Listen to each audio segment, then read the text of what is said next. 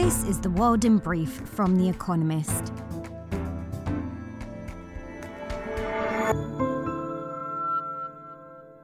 Our top stories.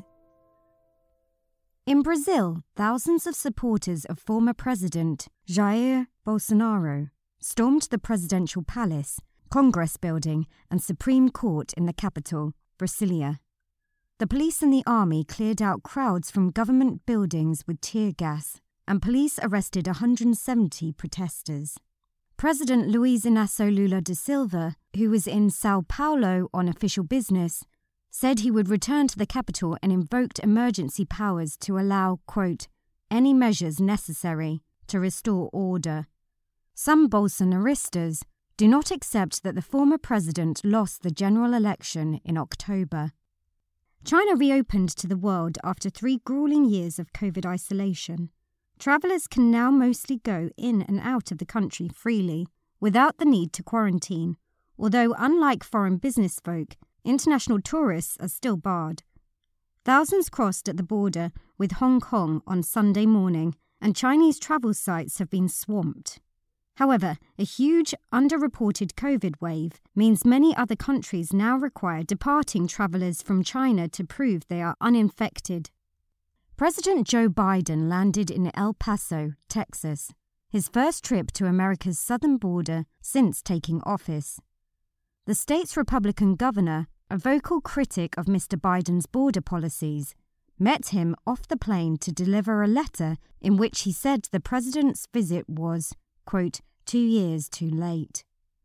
Earlier, Mr. Biden announced plans to send migrants from Cuba, Haiti, Nicaragua, and Venezuela back to Mexico to stem record migration flows. Russia claimed that missiles fired at a dormitory in Kramatorsk had killed at least 600 Ukrainian soldiers, although this was disputed by the mayor of the city. According to Russia's defense ministry, the attack was revenge for the killing of dozens of Russian soldiers on January the 1st. Earlier on Sunday, local puppet officials, installed by Russia, claimed that Ukraine had damaged two power plants in the east with a rocket attack. Sweden's Prime Minister, Ulf Kristersson, said he was confident that Turkey would allow his country to join NATO, despite not meeting all of Turkey's demands. Turkey initially objected to Sweden and Finland's applications to join the defence alliance, saying that both countries were harbouring anti Turkish terrorists. In June, the three agreed conditions to lift the veto, but Mr. Kristersson says Turkey is now asking for more. The IMF announced a meeting with Pakistan to be held on Monday to discuss a stalled bailout. Talks will happen on the sidelines of a UN conference in Geneva aimed at raising international funds to repair the damage caused during extreme flooding last year.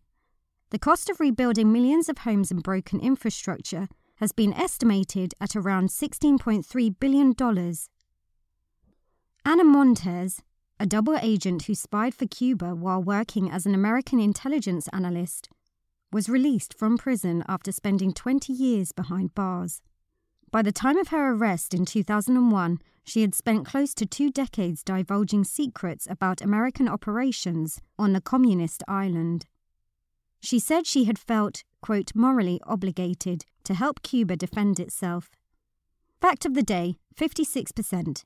The percentage of people in Latin America who identify as Catholic, down from 80% in 1995.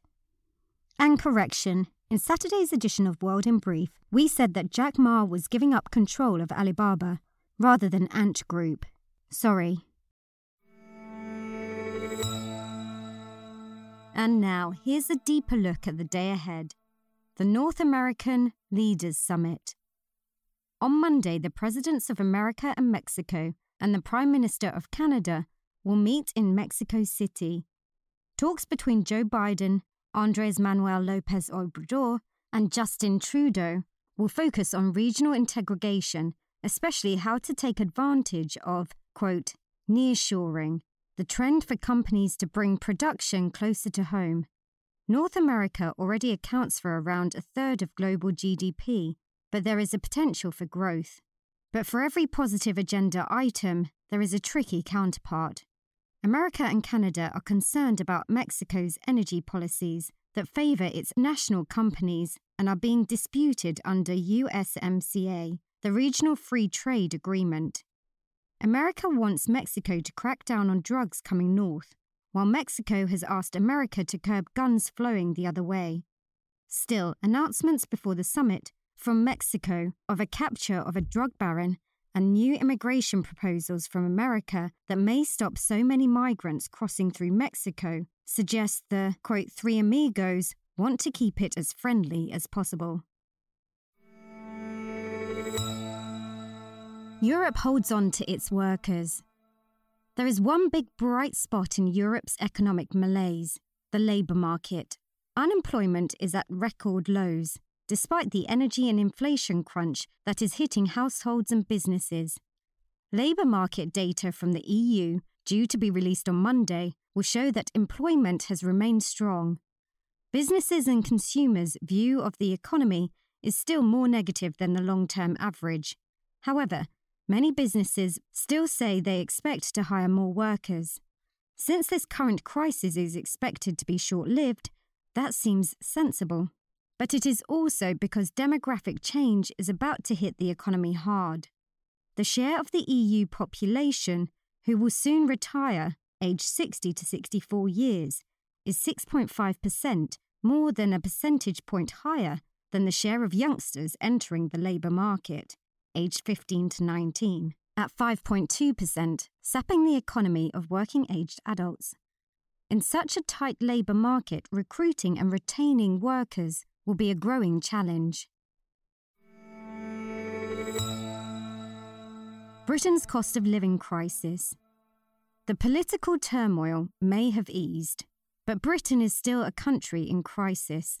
So when the Resolution Foundation, a think tank, releases its annual report on living standards on Monday, its findings will be gloomy. Food prices continue to rise at record rates as real wages are falling. Although inflation and energy prices should ease this year, the latter will be offset by a drop in government support. Rising interest rates will continue to hurt those with mortgages and those who rent from mortgage holders.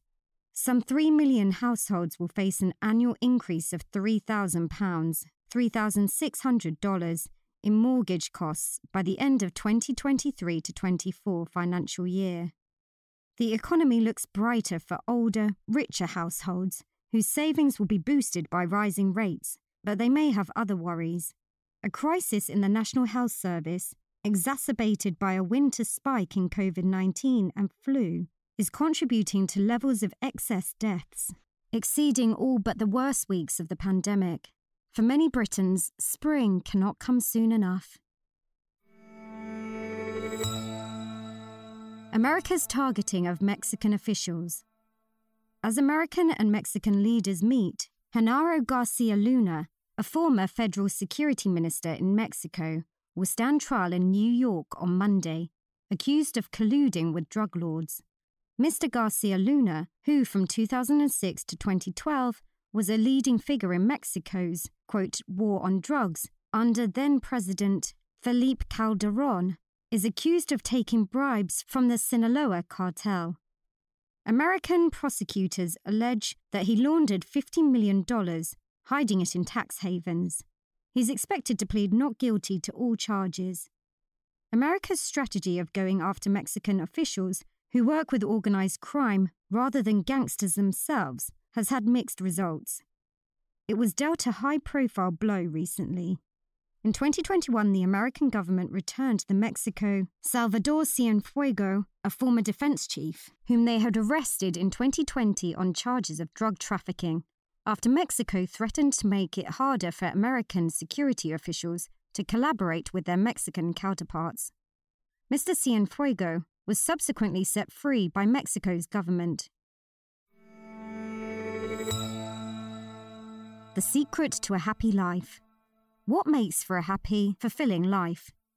In an upcoming book by Robert Waldinger and Marc Schulz, directors of the Harvard Study of Adult Development, which for more than 80 years has conducted a scientific study of adult life and happiness, answer this question with a mixture of gentle anecdotes and statistical rigour.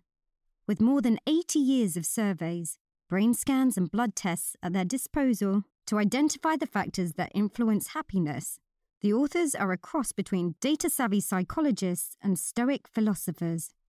The pair are keen on graphs, but also on sage maxims. Attention is the most valuable possession since wandering minds are unhappy, for example.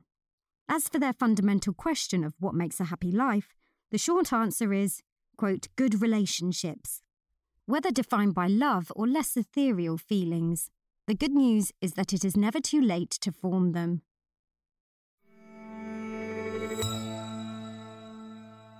Daily Quiz our baristas will serve you a new question each day this week.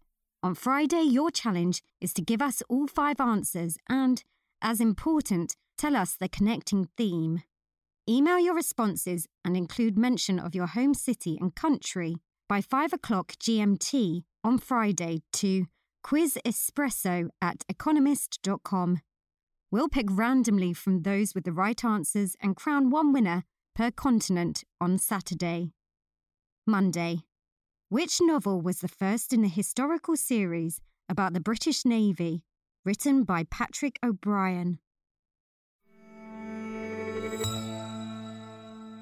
Finally, here's the quote of the day from Sergei Parajanov, who was born on this day in 1924.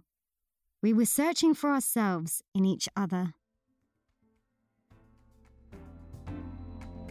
That's the World in Brief from The Economist, available three times every day of the week.